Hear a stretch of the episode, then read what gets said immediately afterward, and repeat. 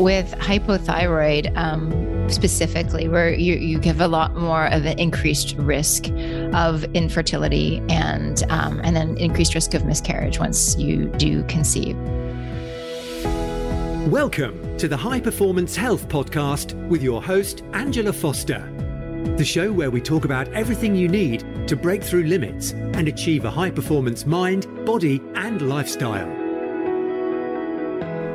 Hey, it is nearly the end of May, which means it's almost time for me to speak at the incredible Health Optimization Summit that's happening on the 28th and 29th of May. I am going to be speaking all about understanding and optimizing each phase of the menstrual cycle. And I'm also going to be hosting a panel discussion with Dr. Jolene Brighten and Dr. Amy Killen. If you haven't got your ticket yet, it's going to be the most incredible event, and I would love a connect connect with you there. It's so nice to see listeners and subscribers and people that follow my content on Instagram in person. I just absolutely love connecting with you guys. So if you're coming, please reach out to me and let me know over on my Instagram, Angela S. Foster. Send me a DM. If you're not and you're thinking about coming and you're sitting on the fence, then go and grab your ticket because if you enter coupon code Angela Foster, you can get 20% off your ticket. And I would absolutely love to see you there. So go to Summit summit.healthoptimization.com and enter code Angela Foster to get 20% off your ticket.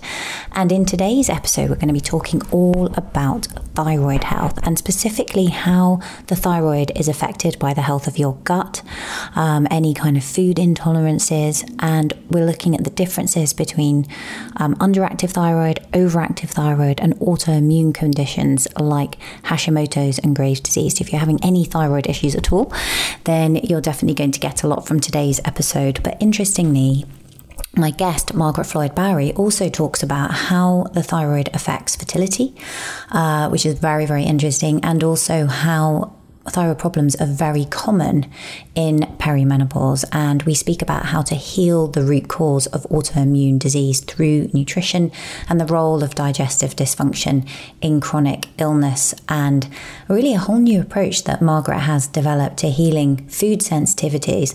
Margaret is a functional nutritionist, writer, and real food advocate who's been on the pursuit of the most nutritious and delicious way of eating for the better part of her adult life, and she runs Eat Naked Kitchen, which is a thriving private practice that supports clients throughout North America and Europe in achieving true health and vitality through therapeutic diets and lifestyle changes. Uh, you may have listened to me interview Margaret's amazing husband, um, James Barry, who founded the company Eat Pluck, the lovely, delicious organ meat seasoning uh, that I absolutely love sprinkling on my food. Um, if you don't know this already, organ meats are absolutely incredible for your health. They contain anywhere between 10 and 100 times the amount of nutrients compared to their conventional muscle meat counterparts. And liver specifically is considered to be a nutritional powerhouse and superfood for the thyroid, which we're talking all about today. Um, its liver is nature's most concentrated source of vitamin A, and that is the vitamin that directly supports thyroid hormone metabolism and also helps to inhibit inhibit thyroid stimulating hormone secretion. Um, organ meats and liver are also really abundant in other nutrients that really support the thyroid, including B vitamins like folate and B12. Folate also very important for fertility, and also minerals like iron and zinc and chromium and copper. So if you don't like eating organ meats, then Eat Pluck is actually a really easy way to tastefully upgrade anything that you're eating. I will sprinkle it on kind of pan fried pan seared chicken, um, on lots on some steak. My kids love it, especially when we mix it with a little bit of Redmond real salt. It tastes absolutely amazing. It has a kind of umami flavor, um, and you can get 10% off Eat Pluck by just heading over to my website, angelafosterperformance.com, and checking out the Angela Recommends page. And there you will find a link to Eat Pluck where you can just enter code Angela10 to get 10% off and start sprinkling away like me and share with me your wonderful concoctions. But now, without further delay, let me introduce you to the lovely Margaret Floyd Barry. So I'm really excited to be joined today by Margaret Floyd Barry. So far, we haven't had anyone specifically come on and talk about thyroid function, autoimmunity, fertility. And Margaret is a functional nutritional therapy practitioner. She's a restorative wellness practitioner who specializes in autoimmune disorders and, in particular, in thyroid health and fertility. Margaret, it's so great to have you here today. Welcome to the show. Oh, thank you. It's great to be here. Yeah, it's really, really, uh, it's a topic we haven't dived into yet in the podcast in any amount of detail. So I guess let's start because everybody knows or they think they know about the thyroid and they know that it is important vis a vis their energy, their metabolism, and things like that. But I think let's just kind of draw a, a bigger picture for people to understand what is the thyroid gland and why is it so important? Absolutely. So we often call it the butterfly gland because it sits on the neck, looks kind of like a little butterfly with two lobes on either side of, of your windpipe. And yes, it has an incredible role in um, our, our, metabolism and our energy levels. Um, but there are thyroid cell receptors um, or thyroid hormone receptors on every single cell in our body. And so it has absolutely far reaching consequences when there's any kind of dysfunction in the thyroid. So it affects things like our skin. So people with thyroid dysfunction often have really dry, um, uh, sort of flaky skin. It affects our hair.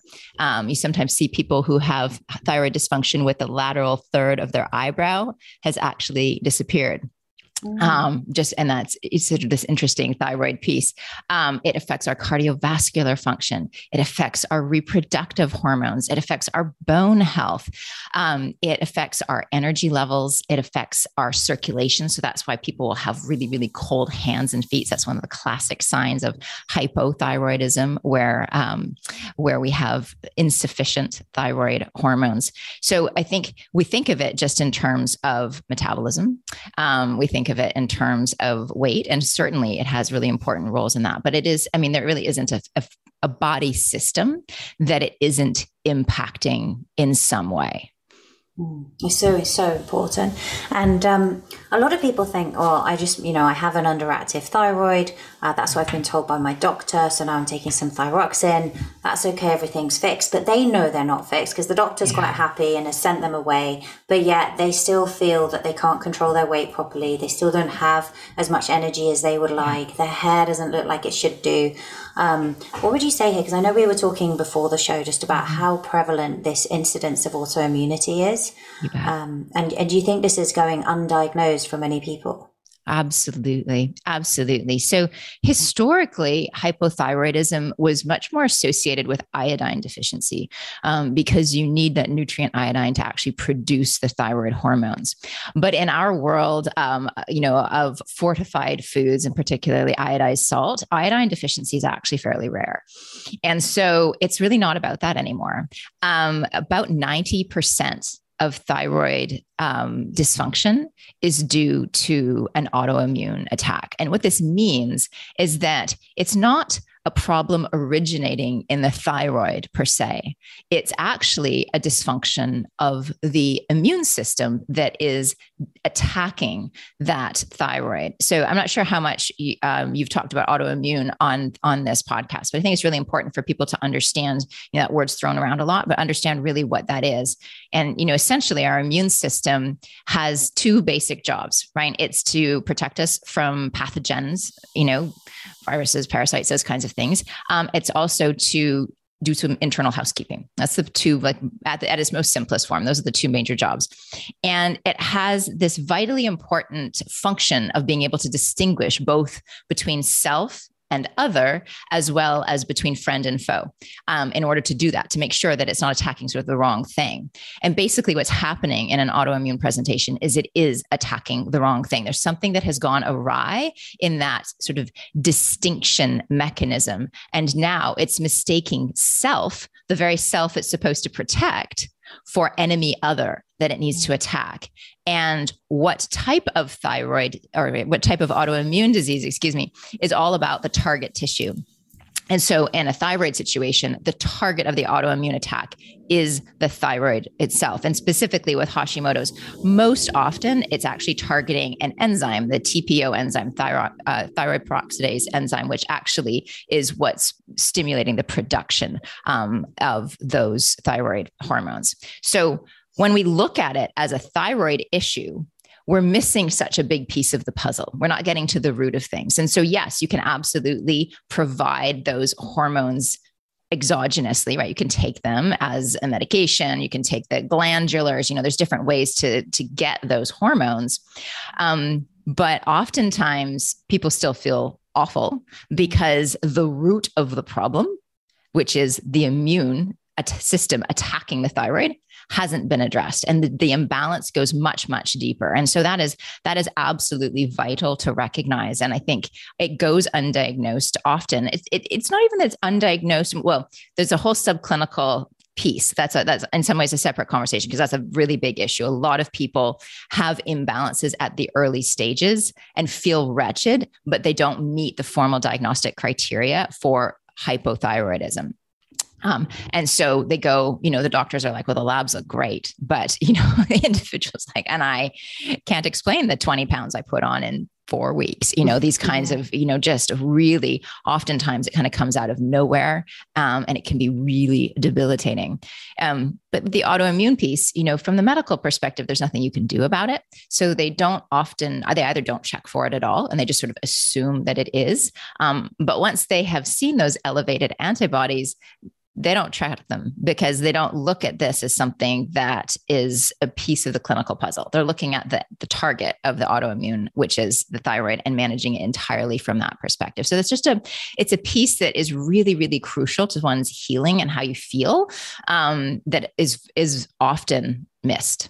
Mm. Yeah, and it's a shame because there's so much you can do, right, to help people. You bet. Um, yeah, when you see that, and that, that's kind of uh, where I'd like to sort of dive in next for, for yeah. people listening who are struggling with their thyroid. So just so they understand, in terms of autoimmunity, there are two key ones that they might be struggling. with. there's Hashimoto's yes. where it's underactive generally, and there's Graves where it's overactive, and then you can actually oscillate, as I understand, between the two mm. as well. So you, you can swing. Can. You can. Yeah, which is. Yeah. Uh, um, and so, what have you found? Are there, I think Hashimoto's seems much more common than Graves.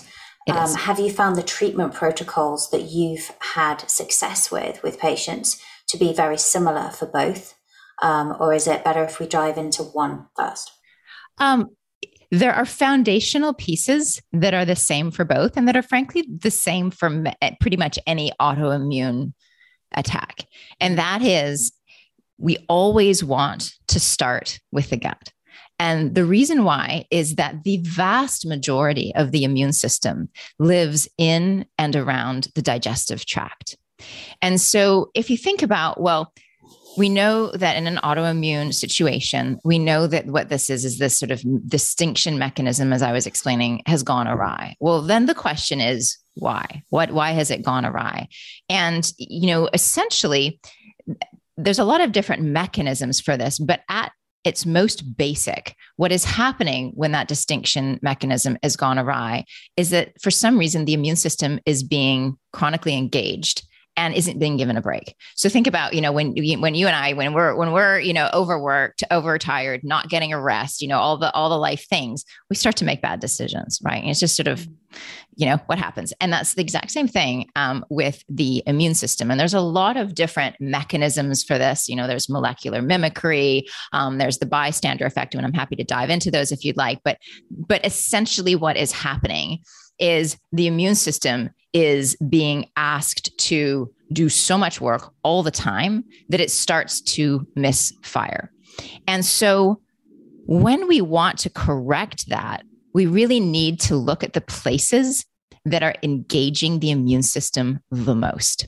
And given the fact that so much of the immune system lives in and around the, um, the digestive tract, given that digestive issues, even really low lying, sort of subclinical, um, I say asymptomatic, but most times when people think that they are asymptomatic, it's actually that they've just gotten used to mm-hmm. digestive discomfort and they don't even think of it as a symptom anymore.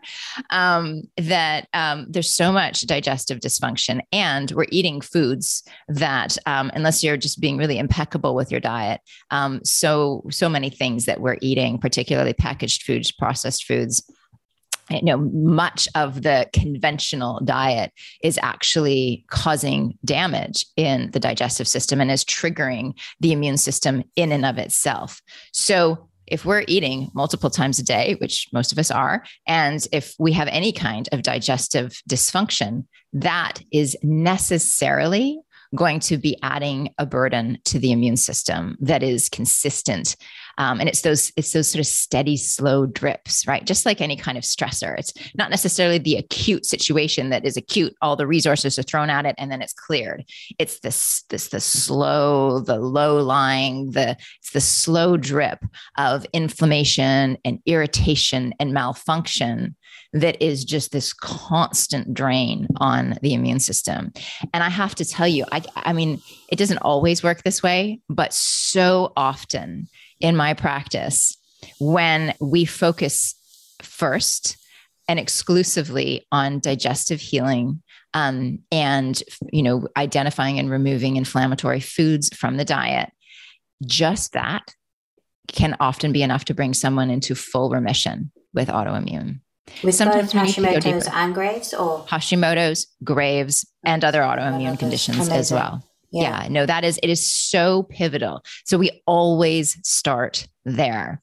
And then, you know, and this is common, as I said, it's, it's this is the the common denominator for any kind of autoimmune and any any kind of thyroid um, autoimmune is that we, you know, we we have to address that immune component.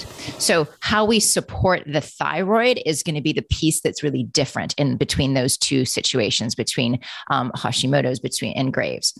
Um, and you know, I will I will say right up front, I, I've definitely worked with some Graves clients, but but my the vast experience experience I have is with Hashimoto's. Um, and so in those kinds of cases, you know, we're trying to, we certainly want the client to feel better. Um, and if they're not already on any kind of medication, you know, we, we will work with glandulars. Um, not being, I'm not a, a, licensed medical doctor, so I, I don't have, um, I don't prescribe. Um, and so, um, so we, but we will work with glandulars and we will work with nutrients that are really supporting um, the the thyroid gland's ability to produce those hormones. But as we're doing that, what we're doing is we are um, we're really supporting the immune system to come mm-hmm. back into balance, which actually means supporting the digestive system. And this can be a little bit mind bendy for people because they think. I mean, some people with with um, with uh, any kind of thyroid dysfunction will have digestive dysfunction as part of that. That's not something I mentioned at the beginning. With Hashimoto's, we tend to see very slow um, gut motility and transit time. So people who tend to be a lot more constipated and just have this really sluggish digestion, they feel like food is sitting in their stomach all day long and just everything just sort of feels like full and heavy the whole way through. Um, and then for somebody with Graves, it tends to be the exact opposite, mm-hmm. where they're having, you know, very sort of hypermobile um, digestive and, and very fast transit time, where they are having more kind of a diarrhea presentation. And really, those types of people tend to lose weight very quickly and not be able to retain the nutrients because their metabolism is cranking so quickly um, that um, that that they're sort of flushing everything, as opposed to the Hashimoto's, where the body is kind of hanging on to everything. Hmm.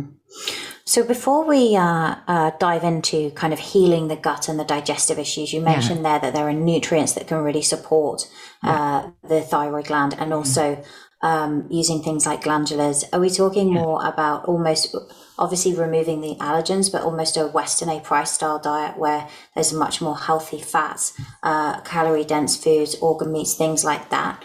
Um, I'm just curious what you found, what kind of protocol you're placing mm-hmm. people on.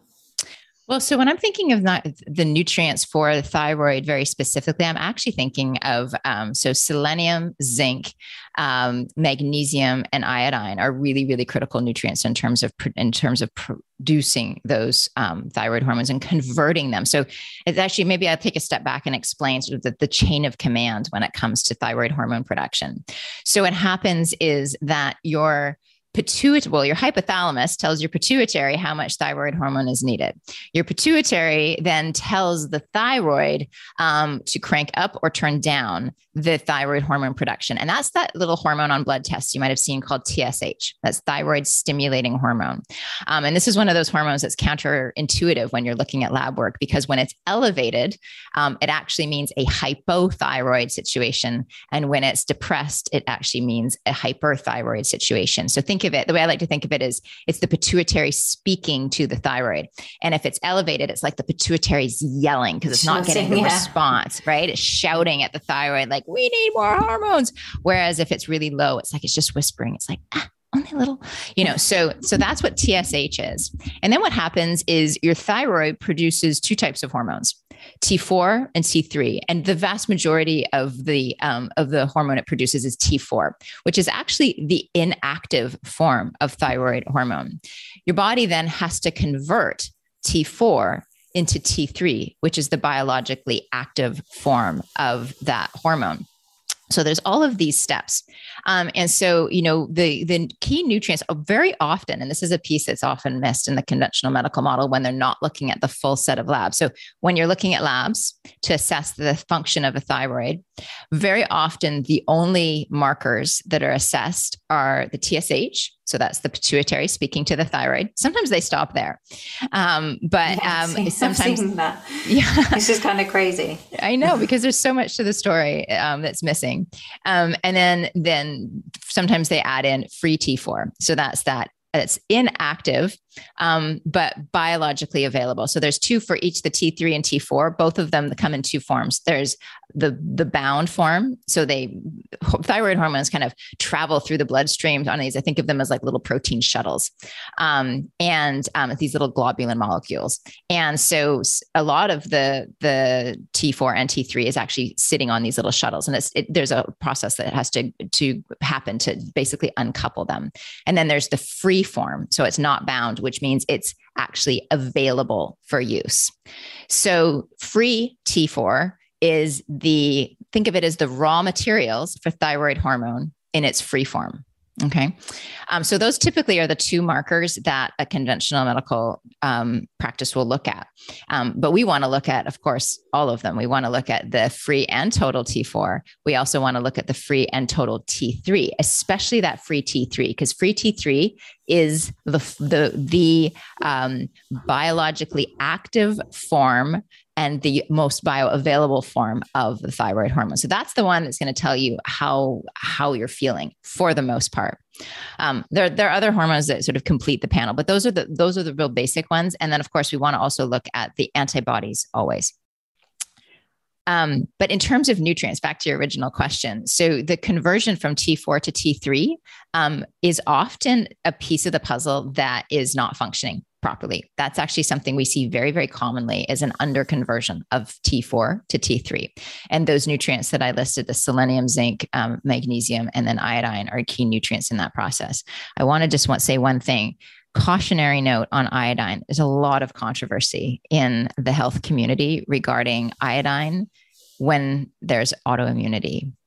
Um, it can increase the production of the TPO enzyme, which is the attack is the target of attack for autoimmune. And so, um, one school of thought is that when you in- support iodine and you increase the production of that TPO enzyme, what you're doing is you're actually exas- exacerbating the autoimmune attack. There's an entire other school of thought that believes that this is just a sort of temporary, transient stage that the body goes through as it's regulating. Um, all to say, what I would recommend if anyone is listening here, if there is an autoimmune component, I would be careful before running out and supplementing with iodine. And I would work with a practitioner before doing that. But things like the selenium, the zinc, the magnesium, um, there's a lot of thyroid um, combination products that include those nutrients um, and, um, and, are, and are excellent ways of supporting it. So I recently popped into my local skin clinic to have an assessment done on my skin called, I think it's a Visia machine.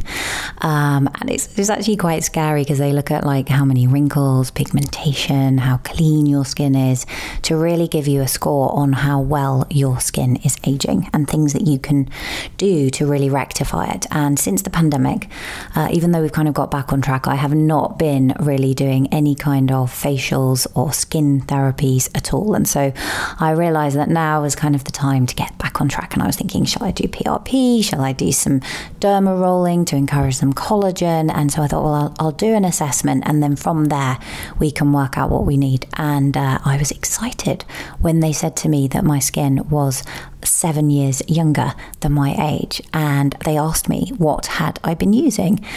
And I credit that to Young Goose Skincare. Literally everyone that I have recommended this to uh, gets the most transformational results. If you haven't listened to my podcast with Young Goose, then go back and definitely listen to that episode. It's one of the most popular episodes.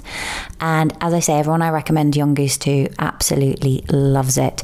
It's a regenerative skin therapy that literally corrects cellular damage that has accumulated over time with NAD, resveratrol, um, coenzyme Q10. It's a really powerful range, but it feels beautiful um, on your skin. No irritation from any of their retinol products at all, which are in a kind of an oil based serum. Um, I kind of hydrate with their um, vitamin C peptide spray first, and then add the retinol serum to lock in that mo- moisture before using their NAD based products. I use their green tea serum. I love their hyperbaric oxygen mask. And as I say, the results don't lie. So when I had the assessment done, my skin was indeed getting younger, and I've been using that now for about six or eight months, I believe. So if you want to check it out, head over to bit.ly forward slash young goose and enter code Angela Foster at checkout to get 20% off. That's bit.ly forward slash young goose and enter code Angela Foster to get 20% off at checkout. Now let's get back to the show. Now, in terms of the diet, um, you know, it's interesting because um, because of um, because of this, and I'm speaking in a in a Hashimoto's um, context. Because of the sluggish thyroid, um, in some cases, a higher fat diet is actually not the most effective. And now I say that, and there's certain people who have totally healed their Hashimoto's using a ketogenic diet, which is high fat. In, there's there's going to be metabolic preferences and there's a lot of tweaking that needs to happen sort of on an individual basis. What i would say is the absolute most important thing when we're thinking about the diet is if you do nothing else take out gluten um, and the reason for that is that um, I mentioned a little while ago one of the mechanisms for the immune system sort of mistaking self and other is uh, is a me- mechanism called molecular mimicry. And what that means is, um, at a basically at a molecular level, um, certain um, peptide chains look very, very similar. And it happens that um, uh, some of the proteins in um, gluten containing grains and, and the gluten and gliadin can look very, very similar to thyroid tissue. And so that can be one of the key um, pieces of the puzzle with, with autoimmune generally, um, but with thyroid, absolutely. So taking out gluten would be absolutely essential. Um, other foods that really need to go, especially with at the beginning of a diagnosis, would be things like dairy, soy, um, and honestly, all grains at first until you have done some really serious gut healing um, and have gotten everything in balance. Sometimes you're able to reintroduce some of those in small quantities, but generally speaking, um, grains, dairy, uh, soy, and then for some people, eggs as well. Those are the starting points. Now, I always recommend, you know, I'm, I'm a big believer in testing. And so in my practice with my clients, I'm always doing um, food sensitivity testing to identify what foods are very inflammatory in that individual's body. So it's not, it's, you know, we can use these sort of broad brushstrokes, and that's a really good starting point. Um, but if you've done those things and you're not, and you're not feeling any better, then it's, it's a really good idea to work with someone who can do that kind of testing because that will allow you to really fine tune it for mm. your your physiology specifically. And what about with people who do the testing and gluten isn't coming up for them? Would you still have them? Because obviously this is yeah. slightly different, isn't it? Where you can be gluten intolerant, you can have, you know, a, per, a degree of permeability in the gut, and that's why the body's then recognizing those proteins. Mm-hmm. But it could be actually that you're not necessarily sensitive to gluten, but maybe there is some degree of permeability. I, am just curious what you oh, do yeah. there if people see that, because it sounds like yeah. actually it's the interpretation by the body that we're looking at here that's making gluten such an important thing. So yes. So when I say the food sensitivity testing, major caveat, I keep gluten out no matter what. I mean, that's actually a requirement for working with me is it just works to cross purposes with everything we're doing. And the reason for that, I mean, there's so many different ways. We could spend an entire hour just discussing all of the different ways that gluten is challenging our systems. Um, but the thing that happens with every single person, whether you have an an overt immune reaction or not, whether it's, I mean, because you can be allergic. You can have autoimmune like celiac, where it's actually a response to the gluten itself.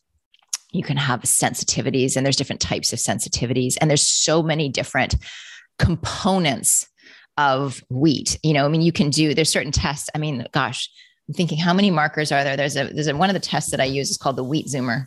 I'm trying to think. I mean, there's just 40, 50 different markers that they're looking at. I mean, there's just, I mean, there's so many different ways that gluten can impact you, um, so many different aspects of it. Um, so, but when we eat gluten, it stimulates the, the production of a compound called zonulin. And zonulin is one of the things that regulates what um, basically the permeability of our gut. So let me explain how this works. So our digestive tract is basically still the outside of our body. I think that's that's something that most of us don't think about. Like we think once we eat, that's now inside us, and it kind of is, but that's actually still the outside of our body in terms of what is actually becoming us. So I, I think of us as like one very complex donut, and the donut hole is our digestive tube. And basically, what's happening is you know food's going in, all sorts of chemical and mechanical processes to break it down. And then in the small intestine is this moment where what we ate literally becomes us because you know basically we're walking food right? Like every single cell in our body was once food. And so what determines that is what becomes us is this very thin one cell thick lining of the small intestine. That's where the vast majority of the nutrients from our diet are absorbed and that lining is permeable. And all the little cells, we call them the tight junctions, they line up really, really tightly next to each other. And what happens is there's these different mechanisms that like open and close to allow nutrients to pass through. And, and that's directly into the blood, right? Now that's that's the food becoming us. That's the moment. And so what this this process is highly selective because that's still the outside of our body. And that's one of our barriers. You know, we, the immune system, one of the key functions of the immune system is, is a barrier system, like our skin is a barrier. Um, and the, this is another barrier for um, basically taking care of what comes into our system. And so the immune system is very, very active here because it want it's it's constantly, you know, it, it's constantly surveilling this this process. Um, and so zonulin is one of the things that dictates when a little when a tight junction opens up and allows nutrients to pass through. And what happens when you eat gluten is this Mm. It just it stimulates the release of zonulin in excess and it, it causes temporarily leaky gut. And so when you when you have leaky gut like that, what's happening is you have not just the nutrients that are getting into the bloodstream, you have nutrients that are not at the right stage of digestion. They're not fully broken down yet. So they're getting into the bloodstream. And that's one of the key mechanisms for developing food sensitivities because the immune system can't recognize that it's like, you know, this lovely piece of broccoli you had at lunch, right? Um, your immune system recognizes it as an invader and it starts to attack it. Um, but other things get in, get in there as well. You know, toxins that are bound for the toilet bowl, pathogens that are bound for the toilet bowl, all of these kinds of things can get in. And so, gluten, we think of it as almost like a gateway food sensitivity um, and a gateway for really allowing so much. Um, so much into the bloodstream and triggering such a significant immune response, whether it's immune response to the gluten itself or to um, something else, sort of a downstream result of that leaky gut that was triggered by the gluten. That mm-hmm. makes sense. Yeah. Yeah, no, it does. It does. And I guess, I mean, for people listening, right, some people uh, will be thinking, I just, I don't want to give up gluten for the rest of my yeah. life. Will I never eat sourdough again? Uh, have you found that uh, once people correct this and they get into remission for mm-hmm. people with autoimmunity is it this is a never thing you can never ever treat yourself you're going to fall off track what's been your experience with patients kind of years on from when they've they've sort of treated their condition for most people at this point, it becomes such a lifestyle. And honestly, if we were having this conversation 10 years ago, it would be a different conversation, right? Because there's so, it's so challenging at that time to find any kind of good substitutes. But even, you know, even in terms of you mentioned sourdough bread, um, there's some delicious gluten-free sourdough bread that, you know, I sort of I dare you to see the difference, you know, like and um, some could say, well, you just haven't had gluten in so long, you don't know. Um, but you know, it really like there's there's some such great alternatives at this point. I mean, honestly, it's it's up to the individual. You know, it's your it's your body always. Um, would I ever recommend eating it again? Honestly, no. I think it's just so risky. Um, now, context, you know, I, I watched my mom die of autoimmune disease. So I know where it can go. And so maybe I have more of an extreme, um, an extreme viewpoint than others, but I feel like that is one of the things that is, um, it's fairly doable. You know, I'm not mm-hmm. saying you need to eat no grains or you know even even dairy i feel like there's there's a little bit more flexibility. I've certainly seen people be able to reintegrate dairy. And some people absolutely will start eating a little bit of gluten here and there. But i just can't in good conscience for what i know it's doing in the body i just can't in good conscience ever recommend that. Mm. um, so i would just say if someone's fully in remission and has made has stayed in remission. So the very nature of autoimmune is that it ebbs and flows. And so that makes it that much more challenging because it can feel like everything is going great and then it sort of comes back. So the key is to not only get into remission but to stay in remission.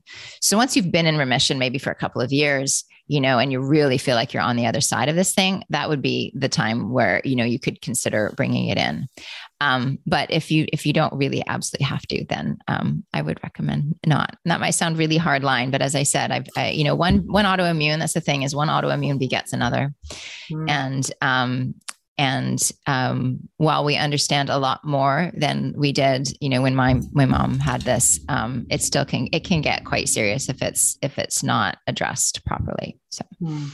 Yeah, no, I totally agree with that. And I think I think that the scary thing really is the rise in autoimmune that we're seeing. Um, I think, you know, stress also plays a part yeah. in this, but why do you think we're seeing so much autoimmunity now? Or are we just getting better at diagnosing it? I don't think it's that we're getting better at, I mean, that there's an always an aspect that we're getting better at diagnosing it, but I just think that there's so many stressors on the system. There's so many things exhausting our immune systems. Mm. I mean, um, so obviously diet, um, our lifestyle, our st- just stress in and of itself, as you said, it is um, it is a huge stressor for the immune system. Um, lack of sleep, uh, toxins exposure. You know, we live in an incredibly polluted world, unlike anything the human body has ever had to deal with, even as recently as 50 years ago. I mean, it's just it's it's remarkable. Um, uh, you know lo- chronic low-lying infections whether that be you know viral infections that are sort of subclinical hidden in there things like epstein-barr um, that's a really really common one cytomegalovirus to a certain degree. Some of these that are just sort of their you know individual had them um, as maybe a child and it's just there and sort of this again it's the steady drip right on is that is that slow um, stressor chronic stressor on the immune system. And really what i think it is is it's it, would any one of these things individually be enough to push somebody into an autoimmune state? Not necessarily but we don't have anyone. Every single one of us is exposed to just about everything i just mentioned there you know? Um, and so um, you know it's it's it's it's a disease of the modern lifestyle to mm. um, to a great extent um, and I you know, we're from what you're saying, the danger is once you've tripped into it, it's very difficult now to fully turn that switch off, right? You're, you're trying yes. to keep it turned off, but you can't necessarily guarantee that permanency. You can't. And, and, you do need to, you know, if somebody has ever, if you've ever had any kind of autoimmune diagnosis and you are in remission, I would re- recommend at least once a year check in on those antibody levels because there's different stages of autoimmunity. And the first stage is silent. You see, the immune system begins its attack long before you feel any kind of symptoms. And so, um, and that's actually a great moment when that's happening. You can turn that around quite, quite quite well. Um, but um, but you want to pay attention to it because if you're not testing for those antibodies, you don't see sort of what's coming. It can take 5, 10, 20 years from the beginning of um, antibody um, formation to some kind of tissue in the body um, to a full blown autoimmune disease. Um, so it's just keeping keeping your eyes peeled you know and in some ways having a diagnosis of you know it can be a gift because you're going to pay attention to it. You know you're less likely to have surprises down the road if you pay attention to those to those markers. So that's one of the reasons why i'm always you know with my clients we run we run antibody tests every year mm. even for somebody who's in full remission um, to just to make sure that nothing's creeping back in mm. Yeah, I think that's great advice. And um, what have you seen in individuals who have with because with Hashimoto's, as you say, often it's undiagnosed, and so they're just being given thyroxine, which is kind of, I guess, almost akin to a plaster, right? Because you're not dealing with the mm. underlying mm. thing. Have you exactly. seen that these women predominantly do seem to suffer more? I guess mm-hmm. um, is what the research shows, isn't it? Is have you seen them regularly then trip into other autoimmune conditions? Is there a yeah. common thread that you've seen? Is there something? Is there another one that they're then more vulnerable to? Because I think there's like over 100 different types, right? Yeah, I think it's about 150 at this point. I mean, there's so many things that we didn't recognize historically were had an autoimmune component that now they're recognizing does have an autoimmune component. So there's just, you know, sort of the list feels like it's growing every day. Um, yes, absolutely. I mean, if you have Hashimoto's, certainly the likelihood of developing something else, um, I mean, something like diabetes, something like lupus is much higher than somebody who does not have Hashimoto's. Um, if if someone has uh, celiac disease is a much much greater predisposition because of the damage that it does to that small intestinal lining mm-hmm. um, which is you know sort of the birthplace of a lot of autoimmune dysfunction. So celiac disease, even more so than Hashimoto's in terms of as sort of a starting point that triggers others. Um, but absolutely, if not addressed. Now, I would say, I'm happy to say that in my practice, um, somebody who comes in to see me with a Hashimoto's diagnosis, it's very rare that they're getting any other kind of diagnosis because we're focusing on the immune system, we're healing that. So we don't see that, but I do see people where it started with Hashimoto's and has progressed to other things before they come just to work with me me. And mm. um, so it's just a much more complex picture by the time there. But and you know, the root cause is still the root cause. It's that immune dysfunction. And so the key is that we're identifying and systematically removing those stressors from the immune system while we're also supporting the um, supporting the immune system to kind of calm down you know letting it know that things are okay is a sort of re-education process that we need to go through with the immune system and help to pull it out of these pro-inflammatory loops. You know um, our immune system we, we think of neuroplasticity right? That that's how we learn you know basically these new connections something that you do regularly your brain will build the connection so that it does it better and faster our immune system also is plastic, it learns.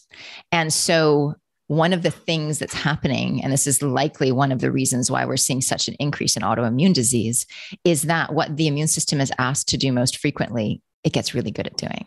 And we ask it to inflame all the time. And so it gets really, really good at, at popping into an inflammatory loop. And it is not as well versed in pulling itself out of that pro inflammatory loop, mostly because we're constantly asking it to inflame, constantly asking it to inflame. So it just gets stuck in these pro inflammatory loops. And inflammation, of course, is an engaged immune system. And so it's calming that um, that inflammatory process, helping it to resolve um, and um, and actually anti-inflame is a really key piece of this, while then supporting the target tissue. So you know, we're talking about thyroid specifically in the case of Graves, giving it nutrients to sort of calm its production of hormones versus something like Hashimoto's, where we're providing glandulars and other nutrients to support the production of those hormones. Yeah, I mean, it's interesting when you look at Graves, and we were talking earlier before the show. You know, my husband was diagnosed with, with Graves not long ago, and, and the, the medical treatment is obviously initially to control because of the dangerousness with Graves, with yes. things like the heart function, for example, yeah. Yeah. and the weight loss. Is um, but then the next step is well, like let's do a total removal or uh, radioactive thyroid treatment, which he obviously resisted. And you think, well, that that is just a sticking plaster because now you've re- removed what seems to be the problem. But that wasn't the source of the yeah. problem. The source yeah. is autoimmunity. It's a, it's a little bit akin, isn't it, to like a condition like PCOS. You know, there's different mm-hmm. forms of polycystic ovaries, but if you have PCOS, you're still going to have problems potentially managing blood sugar even when you've transitioned through menopause because you 100%. have PCOS. And I think a lot of people, and you're more vulnerable to depression and things like that. And I think, mm-hmm. I think what, what I like is, you know, speaking to practitioners like yourself and helping spread this message is for people to really understand that these things don't just go away no. and actually on their own. They need looking after. And actually, when they're well managed, as you said, uh, I think a few moments ago, maybe this was a bit of a gift because it was highlighting yes. where you needed to work on your health. And you bet. We were also talking this this is a common thing, autoimmunity in perimenopause. Can mm-hmm. you explain that mechanism? Because I think a lot of women are, you know, often left wondering, well, why now? I'm in my thoughts like, what's happening? I've been fine up until this point. Right. Well, there's a bunch of different factors of that. Um, and just actually before I, I just want to say one thing about the medication piece. I think it's really important to acknowledge that medications do not heal; they manage right? They manage symptoms, they do not heal. It's a very important difference. And so, um, you know, anyways, I'll, I'll, just leave it at that. Um, so, perimenopause, all sorts of things happening in perimenopause with hormonal fluctuations. So, when we think about the endocrine system, as all of our different hormone glands, um, it's it's very complex. It's like this really really intricate spider's web. And so, if you pull on you know any one string, any hormone is out of balance, the entire web is affected. And so, you know, we and part of this is through the communication of I talked about the hypothalamus and the pituitary. We have these HP axes throughout our body. So the hypothalamus pituitary adrenal axis, that's the HPA axis. We have the hypothalamus pituitary thyroid axis, that's the HPT. And we have the hypothalamus pituitary ovarian axis, HPO axis. And so when you have changes or imbalances in any hormone, what that's going to do is it's going to affect the signaling because what happens is, you know, hypothalamus tells the pituitary how much of a given hormone we need. The pituitary tells the gland, okay, go do this. The gland does the thing. And then there's a feedback loop that goes back up to the hypothalamus to say, okay, we got it. And so this is this loop that's constantly happening. Now, if you have dysregulation anywhere in that loop in the chain of command, if you have dysregulation in that one of the glands is not able to produce a sufficient amount of the hormone or is producing too much of a given hormone, what that's going to do is it's going to change that communication loop, which pulls on the spider web. So that is one of the key ways that um, that you know we're just we're just seeing sort of the general endocrine dysfunction. Now, um, when we're in our 40s now if as women if we've had children um, childbirth and um, it's it's often after childbirth or in you know early childhood rearing years that women get diagnosed, and that's because of just this incredible stressor on the body and the major flips that happen postpartum. Mm-hmm. Um, and so some people will get a diagnosis fairly shortly postpartum. Some people it can take years, um, but often um, after childbirth, what's happening, of course, in when we're pregnant, the whole part of our immune system shuts down. Um, our hormones completely different makeup of hormones when we're pregnant as opposed to not. Um, and when you have, um, when you give birth, there's this perfect storm that lays the ground for the autoimmune component. You have a whole section of the immune system coming back online. You have this big hormonal flip that happens once you give birth. You're tired because you're got a newborn in the house. There's elevated stress levels. And this really is this perfect storm for developing some kind of autoimmunity. Um, and because of such a strong hormonal component to it, it tends to have, um, it tends to be um, autoimmune that manifests in that more hormonal fashion. So, um, so that's a big thing. Now, also by the time we're in our 40s, a lot of these things, you know, we think of them as like happening overnight It doesn't happen overnight. It's likely been building for years. Um, and um, with our thyroid and our adrenals, are extremely related, and our adrenals and our, our, reproductive hormones are also intimately related. So, thyroid and adrenal. So, adrenal glands are what regulate our response to stress. They also have a lot of other roles. They do have roles in immune function, they have roles in blood sugar management, a lot of different things, but we think of them as sort of the stress handling glands.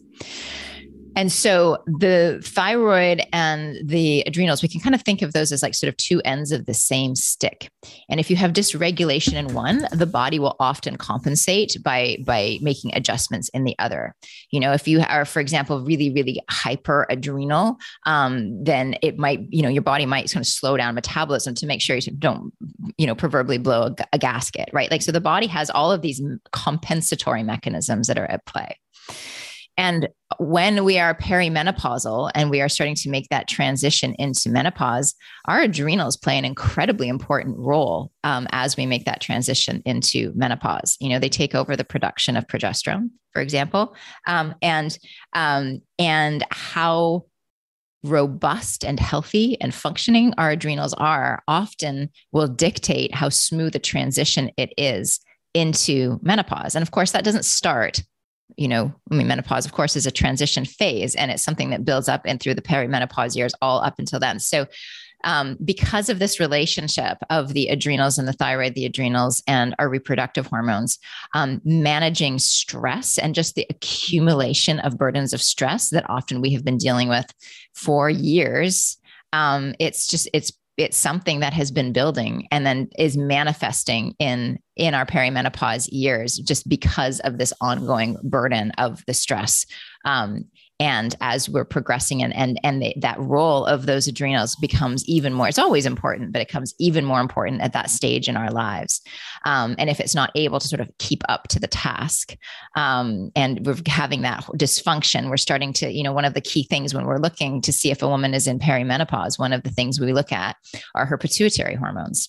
Um, and reproductively these are the fsh that's follicle stimulating hormone and lh luteinizing hormone and what we'll see when a woman is entering into perimenopause is we'll see steep elevations in those two hormones. And basically what that is is that's the pituitary yelling at the ovaries because it's not getting the kind of response that it has historically. So that's the ovaries are starting to slow down. The pituitary is like, "Come on, you can do it." Right? So so and that's of course affecting that entire HP axis, all of the axes, because we're thinking spider web. Mm. So this is this is this is one of the reasons why you so often see Hashimoto's being diagnosed women in I mean women in their 30s and 40s, you know, yeah. whether it's trying to conceive and get pregnant or on the other side of having kids and you know, sort of like what's happening to me right now. Yeah, it, and I think it is. I think time. it's a challenging time, right? I think in oh, your forties, yeah. you know, you are met yeah. with so many demands because often women mm. who are working are in leadership positions, right? They've built their career, they've got a huge yeah. amount of responsibility. And either you've had them late, so you've got young children, which you're trying to sort of run around with and after and cope with, or you've had children in your you know late 20s early 30s and you've got teenagers who you know what i'm finding now have their own set of problems that you're as their mum trying to deal with and then yeah. you have you know, I, I lost my dad very recently. You know, you have aging parents that you've got responsibilities to that are thing, and it's almost like a pencil. There's so many different stresses that are coming in, and I just think. Mm-hmm that's the, the decade that I think women need a lot of support because they're being challenged and pulled in every direction. And often, as a mum, you you treat you put yourself last on the list, and yeah. and you need to look after yourself because you're kind of the hub, right? If you don't, um, and and their adrenals are under significant uh, levels of stress at that point. Um, I do want to touch on because before before we close, because one thing mm-hmm. you mentioned there as well was pregnancy, and I know you specialize in how the thyroid can affect fertility, and I just think it's important for women who are looking to conceive that are listening to understand the impact mm-hmm. of that. Could you briefly explain uh, the yeah. mechanisms there? Yeah, absolutely. So with hypothyroid, um, specifically where you, you give a lot more of an increased risk of infertility and um, and then increased risk of miscarriage once you do conceive. And there's a few different reasons for that. So we've talked a lot about this hp axis and you know a, a big piece of it is the fact that there's so much interconnection between all of the different hormones.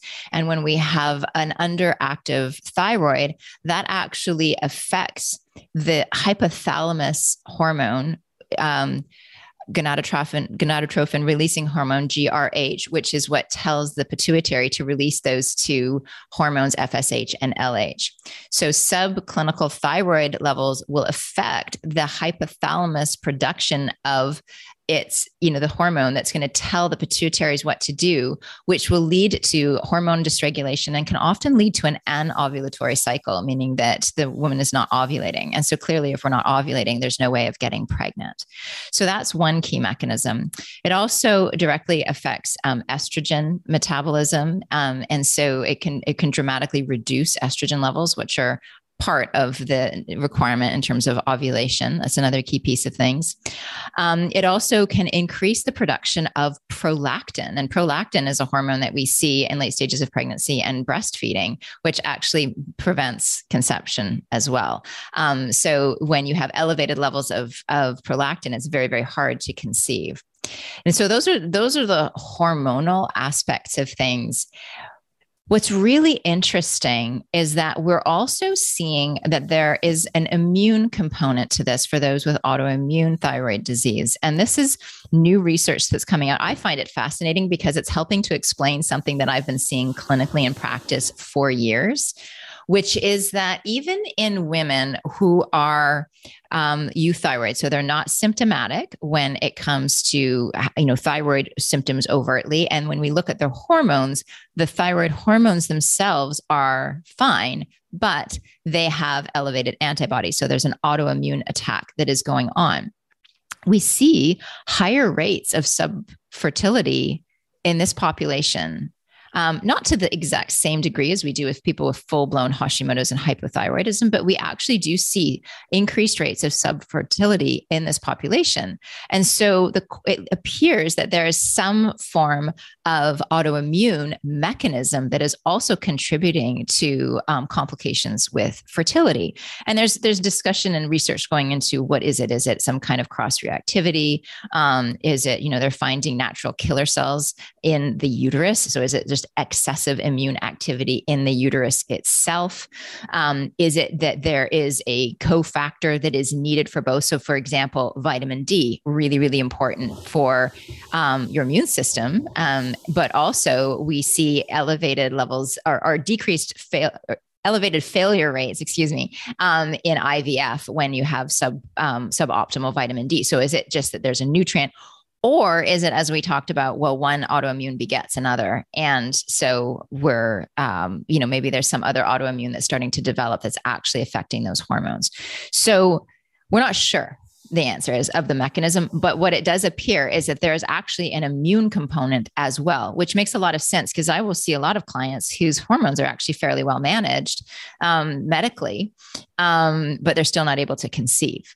And they have the, the autoimmune component, and we support them the, just by healing the gut and you know doing the steps that we would do to help to bring an autoimmune process into remission and they're able to conceive. So because we mm. think we thought it's really interesting. I've seen women who have you know had repeated miscarriages.